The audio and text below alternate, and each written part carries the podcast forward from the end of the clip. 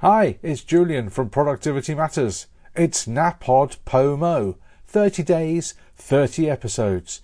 Each day will feature a single hint or tip to help you be more efficient and effective every day.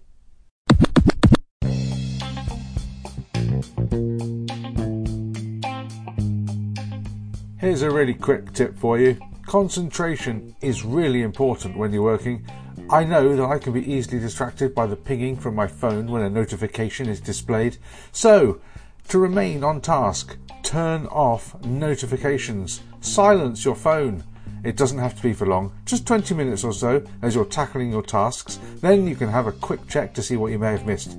Try it, turn off your notifications, and see your productivity increase.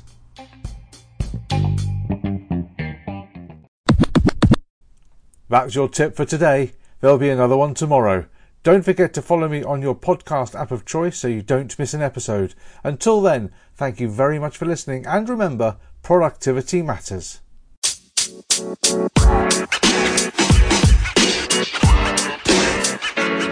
know, man. You know, man. You know, man.